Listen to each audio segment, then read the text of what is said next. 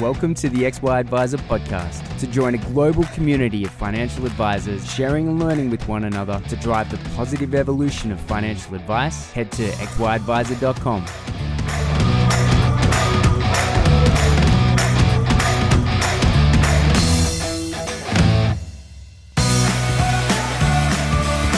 This podcast is brought to you in partnership with Hub24.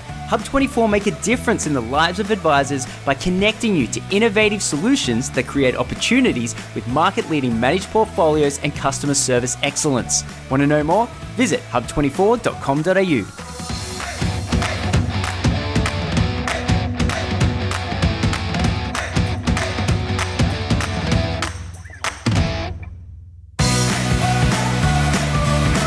G'day, Clayton here from XY, chatting with Paul with, as far as I can tell, at least two business names. You've got guidance and you've got financial autonomy. And I, I want to dive into both of them because it's it's an interesting thing that I've seen some people do. But mate, thank you so much for coming on the podcast. Hey, thanks for having me on, Clayton. And yeah, you're quite right. A little confusing, I guess. Yeah, it's well, kind of, but not really. Like, I totally get it. Um, because on one hand, you've got a business, and on the other hand, you've got sort of a media company somewhat. You know, you got a book, you got a podcast, you got blogs, and it's almost like um, you know, one is there to facilitate the uh, the business aspect and the more official sort of stuff, and the other is it's your it's your face and name to the world. Is that basically it? Yeah, that's pretty fair, and it's been a bit of an evolution. Um, yeah, the financial planning practice, the actual business name, Guidance Guidance Financial Services, was wasn't my creation. I bought the business in 2008, and the previous owner had come up with that name, and I thought that was a pretty good name, so I stuck Yeah. with it. Yep. Um, and so, yeah, you're right. That's that's my financial planning business. That's what I've been doing for a long time, and that's what puts food on the table. And then uh, 2017 started a podcast um, called Financial Autonomy. And so, yeah, at that point, that was just, just the name of the podcast, and Yes. that sort of got a bit of traction. And so, of course, then we built a website around that, and um, you know, there's a weekly email that goes out around that, and, and that led to a, a book deal last year. And so, yeah, now there's a book called Financial Autonomy as well. And so, yeah, you, as you've sort of, I've kind of split that off a little bit now. I have got it as its own entity, and I sort of run that a little bit separately. Yeah. Right. So someone came to you to offer to to say, "Hey, let's do a book." Yeah, that's right. Uh, Major Street Publishing uh, got got in touch, and it was off the back of the podcast, and Yes. sort of yeah. As I say, I do write a bit too. I contribute to like the money section in the Fairfax papers and that sort of stuff. So I think they could sort of see, all right, he's capable of of putting a few words together, and uh, and I think also for publishers too, you know, they're looking. It's a risk for them, right? They're Of investing, course, you know, yeah. editors and, and cover designers and all the rest. Yes. So they want to have a bit of confidence that there's an audience there that you know they're going to get a few sales. So Yes. you know, a podcaster with with a, a regular listenership, I guess, sort of de-risks the transaction for them a little bit. So uh, yeah, Yeah. that certainly helped. I was um I use a program called Castbox um because it's the only um podcast app that I can see that gives you an indication of how big the listenership is and how many downloads they're getting. Now Castbox doesn't really have too big of an audience and so it's really sort of just one data point but from what I can tell your podcast is about five times bigger than ours. So, uh, mate, it's an honor to have you on. Thank you, but I would suspect in part that's because your target audience is a bit smaller than mine as well. So you're you're a bit more niche, mate. certainly, certainly.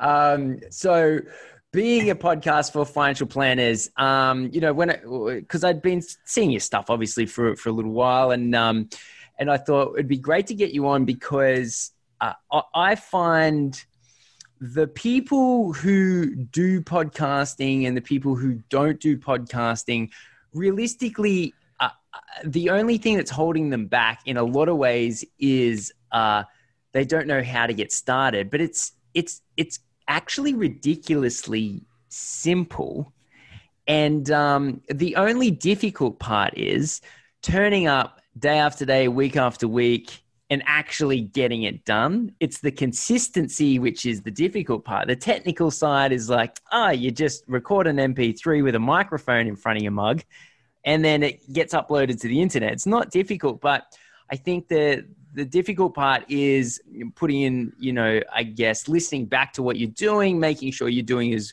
well as you possibly can, and dissecting where you could have done better. And um, I, I guess the question for you is, how do you come up with inspiration? Because you're you're getting close to number two hundred, right, on, on the podcast. So how do you come up with the consistency and the inspiration to go back every week and do this? Yeah. So again, I guess a little bit of of evolution. I started thinking, right, every episode was going to be. In fact, sorry, let's even step back. I had an idea for a podcast, and I emailed it to someone that I knew already had a podcast, and I said, "Hey, I'm thinking about doing this. What do you reckon?" And he said, "I reckon that's crap." um, which is a bit of a kick in the guts. But you know, essentially, his point was a good one. Was yeah, it sounds pretty much like another fifty that already exists, mm. which was fair. So it caused me to sort of go back and all right, what can we do that that has a stronger, unique position? And uh, so I, kicked it off thinking, right, these will all be sort of ten to fifteen minute single voice, short, sharp pieces. Yeah. Uh, and I ran with that for a while, and they take a while to create. So I was getting episodes out each fortnight, but got a bit of feedback that hey, the occasional interview wouldn't hurt. Be nice yeah. for a bit of variety. So then started sort of interspersing interviews, and then just kind of mixed and matched. And I've sort of hit on a bit of, bit of a rhythm these days of roughly alternate weeks. One's a single voice, and then mm. one's an interview. Doesn't always work that way but that sort of works pretty well for me. And so, in terms of creating that content every week, look, the interviews are largely just as people are available. Yeah. Um, and I just sort of, you know, whenever I can grab them, we record. And and you know, often we're recording, but it mightn't go out for two months, but it doesn't really matter. Sometimes you get one that's a bit time critical, um, you know, like a market update or something like that. So I just yep. have to think a bit more about those and have those in the schedule. So that's sort of the interviews, and then the, the single voice ones. That's really it's it's essentially an audio blog, right? So I write a blog piece, you know, twelve hundred words ish, mm. uh, and I'll usually write that one week. Wednesdays I sort of block out as my financial autonomy day, so I'll write that Wednesday morning. Then the next week I'll just have a read and, and, and a bit of an edit. It's nice to look at it with a fresh set of eyes, and yes. then once I've got that right, then I'll then I'll go and record. And so that's sort of how I get it done. And yes. I, I think what's really been important. Um, so I use I use Trello. I'm sure a lot of your listeners will be familiar with Trello. Yeah. Um, but I just I have it. So it's on my desktop, of course, but I also have it as an app on my phone, and I have different lists. So one is the the blog piece type ideas, and then one is the storytelling type ideas. And as I think of stuff, I just add a card onto the onto the list. So you know, I can be down at the supermarket or walking the dog, and I think, oh, or listening to someone else's podcast and I think, yes. oh, that's a really good idea. I should do an episode on that. Yes. And I'll just get in on my phone and just write myself a quick note.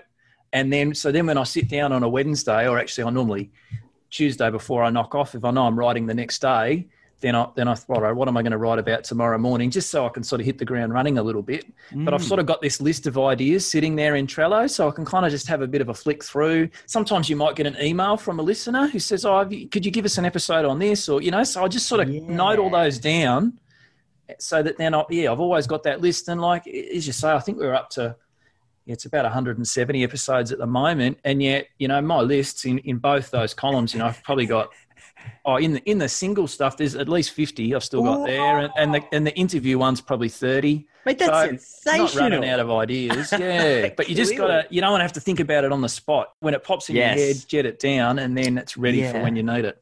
Mate, that's sensational. Um, and and just going back to the fact that you are even though you're running a business you you are actually scoping out a day a week to do all this um and and i guess the biggest question out of all of it does it lead to um, building a client base that more accurately targets your ideal client? Yeah, so it, it has worked for me, and that and that was really the, the practical side. That was the driver, right? There was also yeah. a driver which is just, hey, I like listening to podcasts, and it'd be cool to make a podcast. I can't deny, right? There was a totally. bit of that, but the practical reason as to how I could justify putting the time in was and and again, I, I mean, I'd be interested in in your experience, but I'd, I'd imagine a lot of your listeners, um, as financial planners, it can be a challenge to sort of be in control of your own destiny sometimes in terms of yeah. new client flow. I mean, historically, as I mentioned, I did buy a business along the way. And then beyond that, referrals were typically from accountants. And of course, they want their cut. They certainly did back back in the day, and, and they yes. still do today largely. And and you were just kind of sitting there waiting for them to give you something to, to yeah, some extent. You know, I mean, you could, there's, you know, things you can do and build relationships and attend the team meetings and that sort of stuff. But you still kind of felt a little bit, I felt a little bit like you were begging. Yes. And so it had always been a goal of mine to try and figure out a marketing solution that I could control. Yeah. And uh, tried various, you know, Google advertising and various bits and pieces that, that we all try and you know you hope that your website is going to be found within the zillions of others and you know never is and all this sort of stuff. But you know you, you bang away.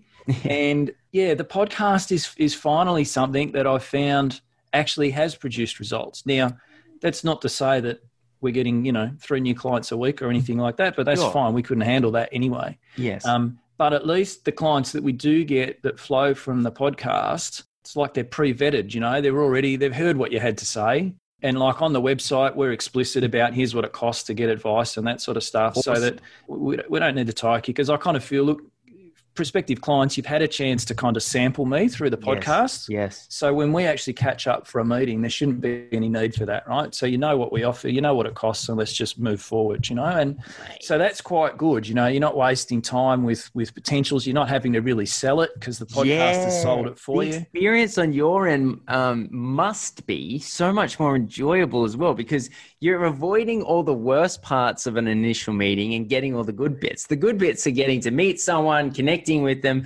The bad bits are are you know them sort of trying to get to know you but being a little bit defensive because they don't know what the re- the big reveal is or the fees. And and as there's this weird sort of tango that goes on. And so you're kind of taking all that piece out of it by just saying hey this is who I am and this is who I stand for. And by the way this is what we charge. And I I really like it. I think it's a good idea yeah, thank you. And I mean, you're putting the time in ahead, I guess. You're investing the time yeah. in creating the content in the first place, right? Yes. So, but yeah, as I say, it seems to work. And uh, yeah, the people that and the, and the engagements that we're getting are really interesting engagements.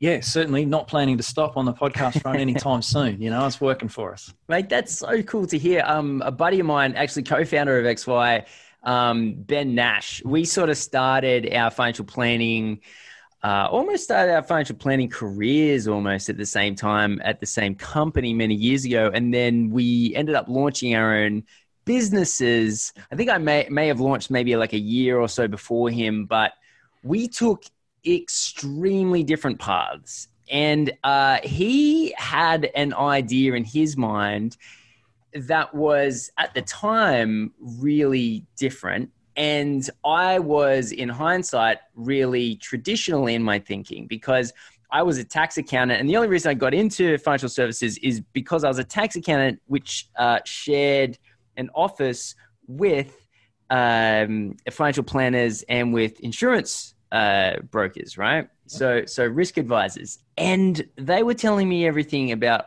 what they were doing on their side. And I was sort of looking at my job going, oh, you know, I only get to sort of deal with clients one year at a time, but these guys get to deal with their clients 20, 30 years. And, and I was really attracted to it. And so I ended up going across into financial services. But the way that it was really communicated to me was realistically, you can't start a financial planning company without purchasing an existing business and also uh, like the, the best way to get clients out of that is to ring the you know the the list of people that no longer do business with that business anymore or whatever it is and and just do your best to get up and running via that channel. And um and so i i went down that path because that's what the experience that i uh, was given at the time and i didn't realize there was any other way. And uh and from there, I tried. I chose to go to like a networking group, so everyone sort of hands around referrals to each other each week. And then Ben had this idea that he wasn't going to do that. He was just going to start a business, and then he wanted to, as he quoted, make his own rain. Right? He wanted to create, make his own rain, and I was like, every everything I'd ever heard was that's impossible. And so to now look at uh, what he's doing, what you're doing, what people, what, what advisors are now able to achieve.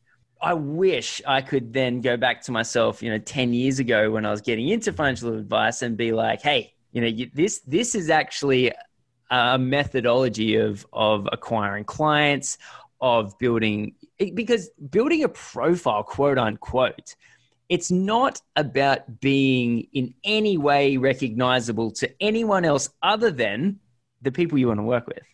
Right? It's not like you want to turn up you know, uh, trying to get into a restaurant, And they go, "Oh, oh, Paul, Paul, we, we've kicked out the guys in the corner table. Please come on in." You know, you're not looking for that. What you're looking for is knock, knock, knock. Uh, hi, I'm here to see Paul, mate. I love your podcast. I've been following what you've been saying for the last few months, and then I had a look on your website, and you know, I thought you, you were someone that would definitely be able to help me out with what I'm doing. And so that whole concept of building a profile is really it, it's nothing more than being t- like having a tactic of acquiring ideal clients. And so it's awesome to see you do it. Yeah, yeah, and it's I guess there's a challenge. There's interesting elements to that, right? Because the the idea of buying a business, and this doesn't just relate to financial planning either, right? But you buy a business, you got revenue from day one. Yeah. You try and grow organically from zero. For the first year or two, you probably make very little. Now, yes. the trade off though is you don't have a debt or you know however you financed buying the business in the first place. But it depends if you can survive having minimal income certainly for the first year, but mm. probably assuming you were an employee, which is usually the way, and then you decide, right, I'm going to start up my own business. So you're an employee and you're earning whatever you are earning, and then that stops and, and you're going to start organically from zero. Well, how long can you sort of go earning 10% of what you used to and then half of what you used to and you know that yeah. sort of stuff and yeah. for me like I, I was an employed planner with the bank left in 2006 and i did just start from zero yeah. and fortunately, a few clients followed me. Obviously, for non-compete clause, I couldn't ring them, but a yes. few that were just they hunted me down, which was fantastic. Yeah. So I had a little bit of cash flow within sort of three to six months, you know, recurring type cash flow. Yes. Um, but not enough for a, a real wage. Totally. Fortunately, when I left the bank, I had about eight months leave up my sleeve, so that gave oh. me a bit of a runway. Sensational. Um, but nevertheless, I was still you know, when the opportunity come up to buy a business, it was attractive to me, right? That was yeah. sort of 18 months in because growing just organically for me was, I was finding it challenging. We were getting there, but it was slow. It was yes. too slow. Yes. And, you know, I had kids and, and, and a, a yeah. mortgage and things. And yeah. so the idea of buying a book, bang, you've got revenue, yeah. really stacked up for me. And so I would still think, for your listeners, I think it really depends where you are in life. If you're in a situation where you've got very few overheads and your costs are very low, awesome. You may well be able to start off organically, which would be lovely because then you're not going to have that debt, right? Yeah. And you can just build and you can get clients that very much align with you. Depends a bit on your personality and your skill set too, but that's a way to go.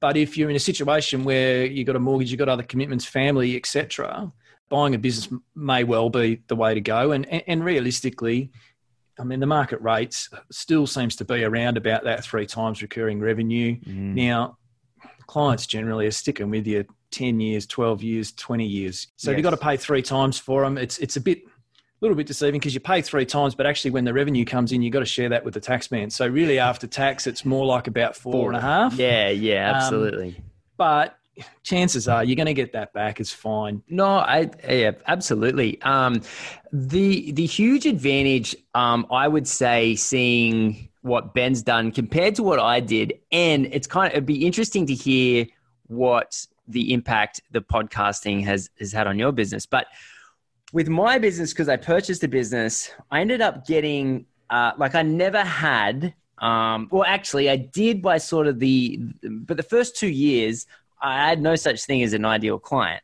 And so I, I sort of I look back after two years of being in business, and I had this little pocket over here and this pocket over yeah, here. but we're all like that. I mean, early here. on, geez, if they breathe, it's all yeah, good, isn't it? exactly. I actually ended up with this really weird, um, almost like a channel of um, C-suite um, casino in Macau.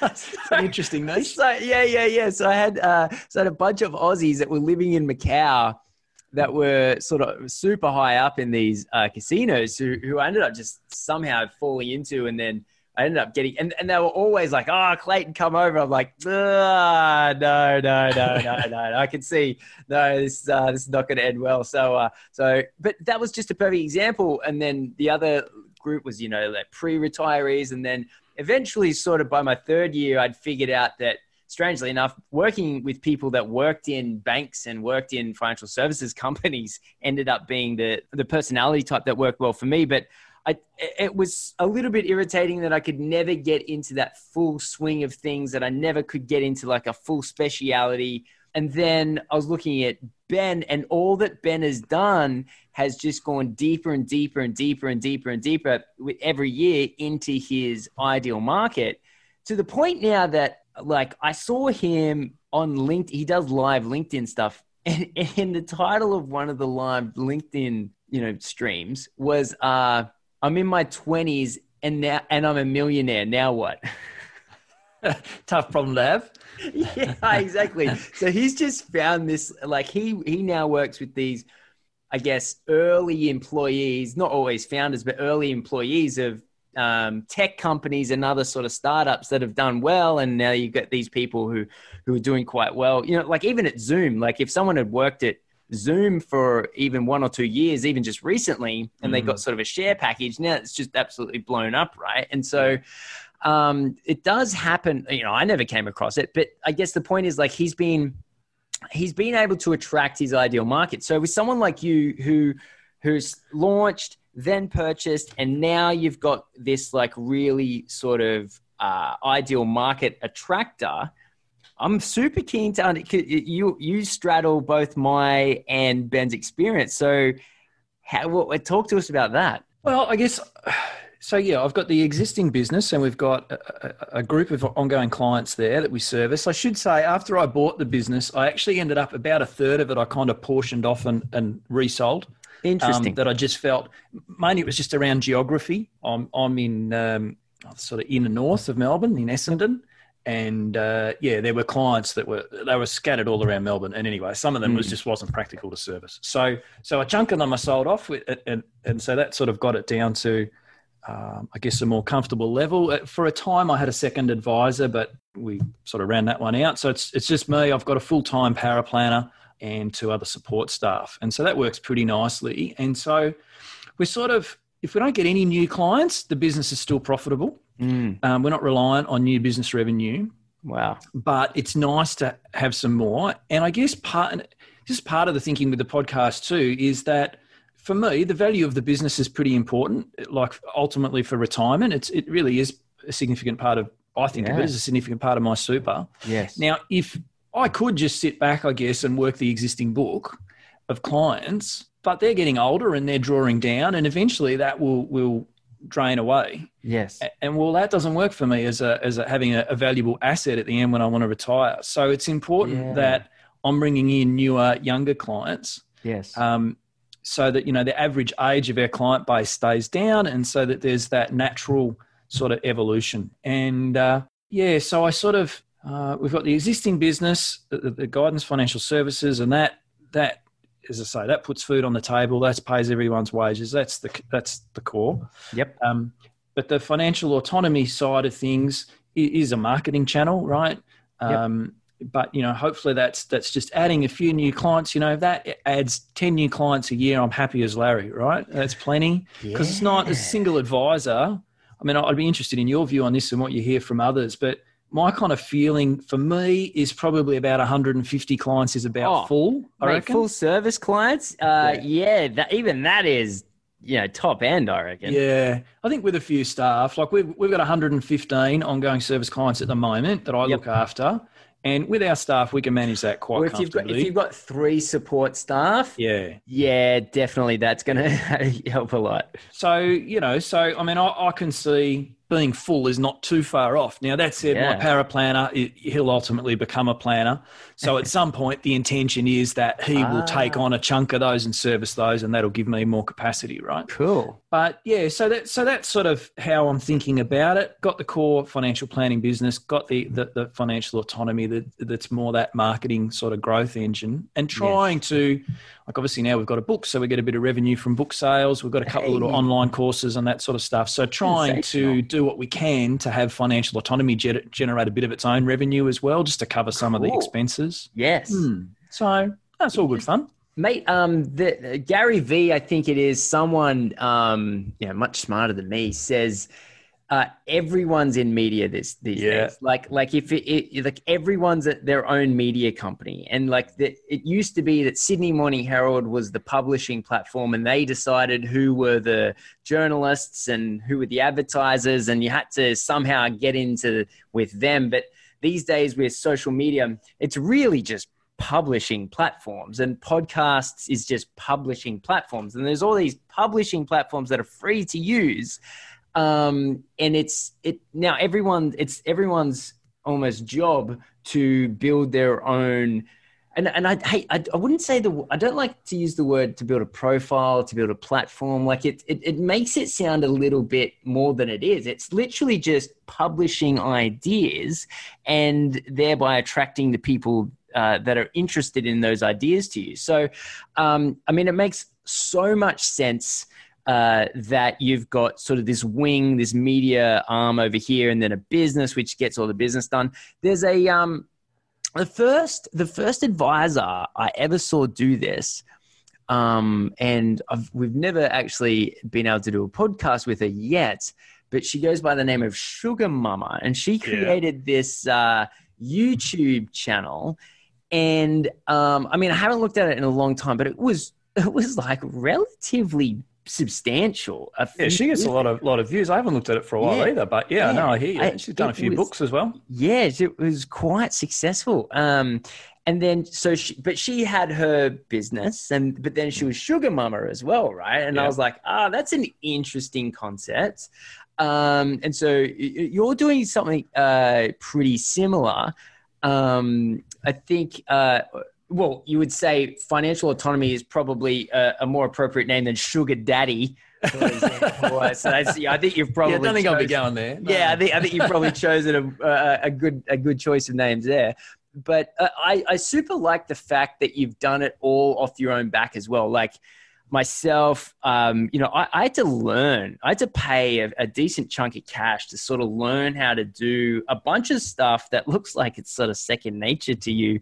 Um, but you know, in terms of like podcasting and and books and all those sorts of things, um, I had to go and do this course called Key Person of Influence, which I'm a massive fan of. And when I looked at what you're doing, that was the first thing I asked you before Yeah. we started podcast was, "Have you done this?" Because in my mind, I was like, not only have, am I sure you've done this, but you've followed it really well, like better than anyone I know. But the fact that you've sort of done it all on your own is really substantial, I think. And I just like that you are now the the perfect example of what a modern financial planner I, I, like and, and you might be able to back me up here podcasts they're not that painful to do right? Like like if if you sort of spend half an uh, an hour thinking about it prior i mean in your case you you somehow um, think about it well in, in advance in some cases um, but it's not it's not a horrible uh, exercise. It's pretty enjoyable. And and whether someone chooses to do podcasting or not or or whether they choose to do blogging or not or whether they whatever it is it's not that difficult. It's how people like to purchase. It's what we expect. We expect now to meet the person digitally and form sort of a one-way relationship uh, with with someone's content before I mean, even if I want to figure out how to stop a leaking tap in my house, it's like show me the plumber on YouTube that does it, you know, and then Mm. and then six months later, oh, you know, I've got a bigger problem. Oh, there's that guy on YouTube that I saw a couple of times. So like it's it's not even unique to financial planning. Um, but just with the the industry, it is a little bit conservative. It is a little bit stuffy. And so, how do you get around the issue of, which is often the issue that I hear, compliance? Well, it's a lot easier because I've got my own license um, with a business partner. Uh, so we, myself and yeah, a, a friend that owns another financial planning practice five minutes down the road, we we we have a license together. We share it, and that works Awesome. quite well. Awesome. Um, so that helps, but you know, in some ways that uh, focuses you even more because he and I then are the responsible managers to ASIC, and uh, you know, I don't want them coming knocking. So you've got to just obviously there's there's warnings around general advice disclaimers and these sort of things, but I think it's totally manageable. I mean, you can certainly put out general information, and I don't know if ASIC views it or not this way, but to me, there's a lot of financial information that goes out, whether it's podcasts or blogs or books, put out by people who are in no way qualified to give that advice. Yeah. Uh, and so I would like to think that if the regulator did have a look, they'd at least be relieved that, well, there's someone putting out information who actually knows what he's talking about and is licensed and is thinking a little bit about not straying into, you know, hey, why don't you buy gold? You know, or I don't know, crypto or something stupid, right? Yes. So, yeah, it's certainly something to think about. But yeah, fortunately, in my case, I don't have a big bureaucracy that I need to go through. Awesome. Um, and so I guess, yeah, for, for your listeners, I guess that's a matter of, yeah, they've got to, if it's something they want to pursue, they'd have to just think about the, the structure that they sit under and, yeah. and whether that's going to float. Yeah, something else. Just you sort of touched on it a little bit there before. Well, actually, a couple of things. So you mentioned about you know the difficulty of creating a podcast. So you're right. The creation's not not that hard, especially if you're interviewing people. Yeah. Um, you know, a little bit of coordination, but really that's it. The other thing, just to get started, in my case, I mean, yeah, I watched a few YouTube videos on how you edit a podcast, and then I got my son, my teenage son, to watch it, and he was my editor. For, in fact, I got two boys. Then he trained my, my other son, um, and then you know different people did it. And right at the moment, I've got someone else doing it. But actually, my oldest son finishes year twelve in six weeks or so, and then he'll be taking it back on again after that. Um, now I know everyone doesn't have access to that, but the point is, you could easily find somebody um, to do your editing for you. It's very learnable. Um, Yes. The software to add, edit it, we use Audacity, which is free. Yes.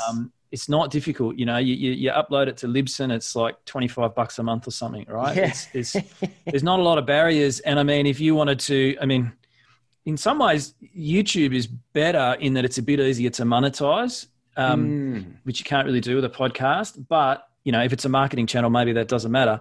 But I mean, YouTube, there's not even any hosting costs, right? It's just a bit more to actually create the content in the first place. But it just depends if you if you're more photogenic or not. But for me, the audio works better. I feel like I'm in the same bucket there, uh, it- which which reflects our um, listenership as well. I think we get maybe like one or two, maximum of five percent on uh, on YouTube. Um, you're exactly right. Aud- Audacity is free. Um, Libsyn, I mean, is twenty bucks or whatever you said it was, and that's exactly exactly what we use. Um, uh, we ended up taking a little bit of time to find our podcast producer, but now he is sensational. He's probably listening to this right now. Holla, Kieran. Uh, if anyone wants to start a podcast, get in contact with that guy. My goodness. Yeah, so the I guess seeing seeing what you've been doing publicly and and having a, a financial planning company in the background is was the real reason I wanted to catch up with you today. Um, and so thanks for sharing all that. Hey, is there is there anything that you've found just in terms of back office efficiency or effectiveness over the years? Um, you mentioned you got three um, back office staff, one paraplanner plus two other admin. Uh, what have you, because you've been doing this for a little while now, what have you found to work really well for you? Again, um, Trello's been pretty important. Um, so we have a, a work in progress board there that everyone can see. And so we'll have, uh, you know, we've got a column there for proposals, then what's with para planning, uh, what's waiting to be presented, uh, implementation, uh, and then a, a sort of compliance. So sort of once after it's implemented, we just have a compliance check process and and that sort of stuff before we sort of finally put it to bed. And and that's really good. Like we catch up. Well, at the moment, we're all working from home, so you know we'll catch up on a Zoom call each day, and uh, you know we're regularly going through what's in the work in progress, and so everyone's sort of all right. How we going with that? As we got that paperwork back, blah blah blah. So that's been really helpful. Um, we have another Trello board that's just our monthly tasks. So we have a column for each month, and then we have all the tasks, and we have them color coded as to who's responsible for them. And then once we get them done, you know, you've done it in October, fine, drag that one across to November. It's sitting there for the next month. And there are some tasks that you only do once a year or once a quarter, so you can just drag them to the relevant column, right? Um, but that works really nice for us. It just means, right, by the end of the month, well, we should have nothing left in October. You know, I say, right, has everything been dragged across? Yes or Huh. no? that's a, that's a um, really interesting way of doing BAU. Yeah, well, I don't know, BAU, what's Oh, that so, sorry, business as usual. okay, yep. Yeah, sorry, yeah, yeah.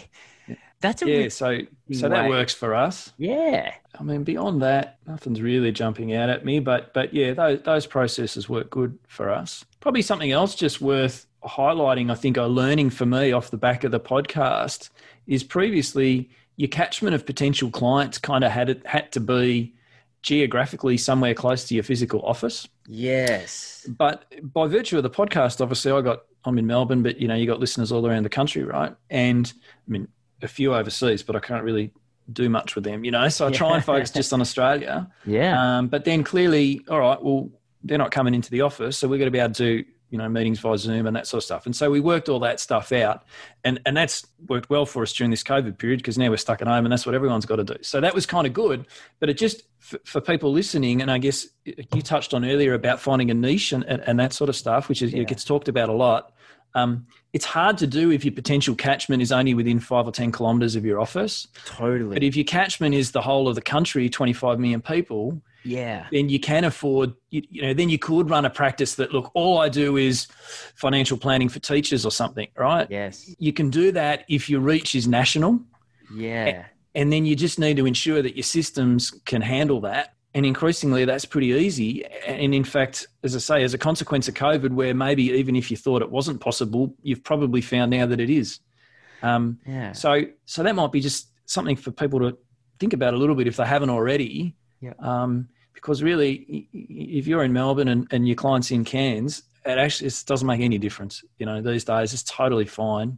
Yeah, it just enables you to build a group of clients that are yeah have a particular interest or, or, or commonality that you couldn't do if it was just yeah if it was just based on geography. You know. Yeah, man, that that's a really, really, really good point. Um, niching, if you're niching in a geographic area, makes far less sense than niching on a national basis. And considering everyone is so happy to, well, because of COVID, doing video meetings, for example, and and and doing digital signatures and and all of the the professional services and financial planning has just changed so rapidly that it almost in the way that you were sort of um, talking about just then it actually almost makes even more sense to specifically not pick a geographic target and to and to do online as the focus which up until this exact moment i always thought was a was a nice to have.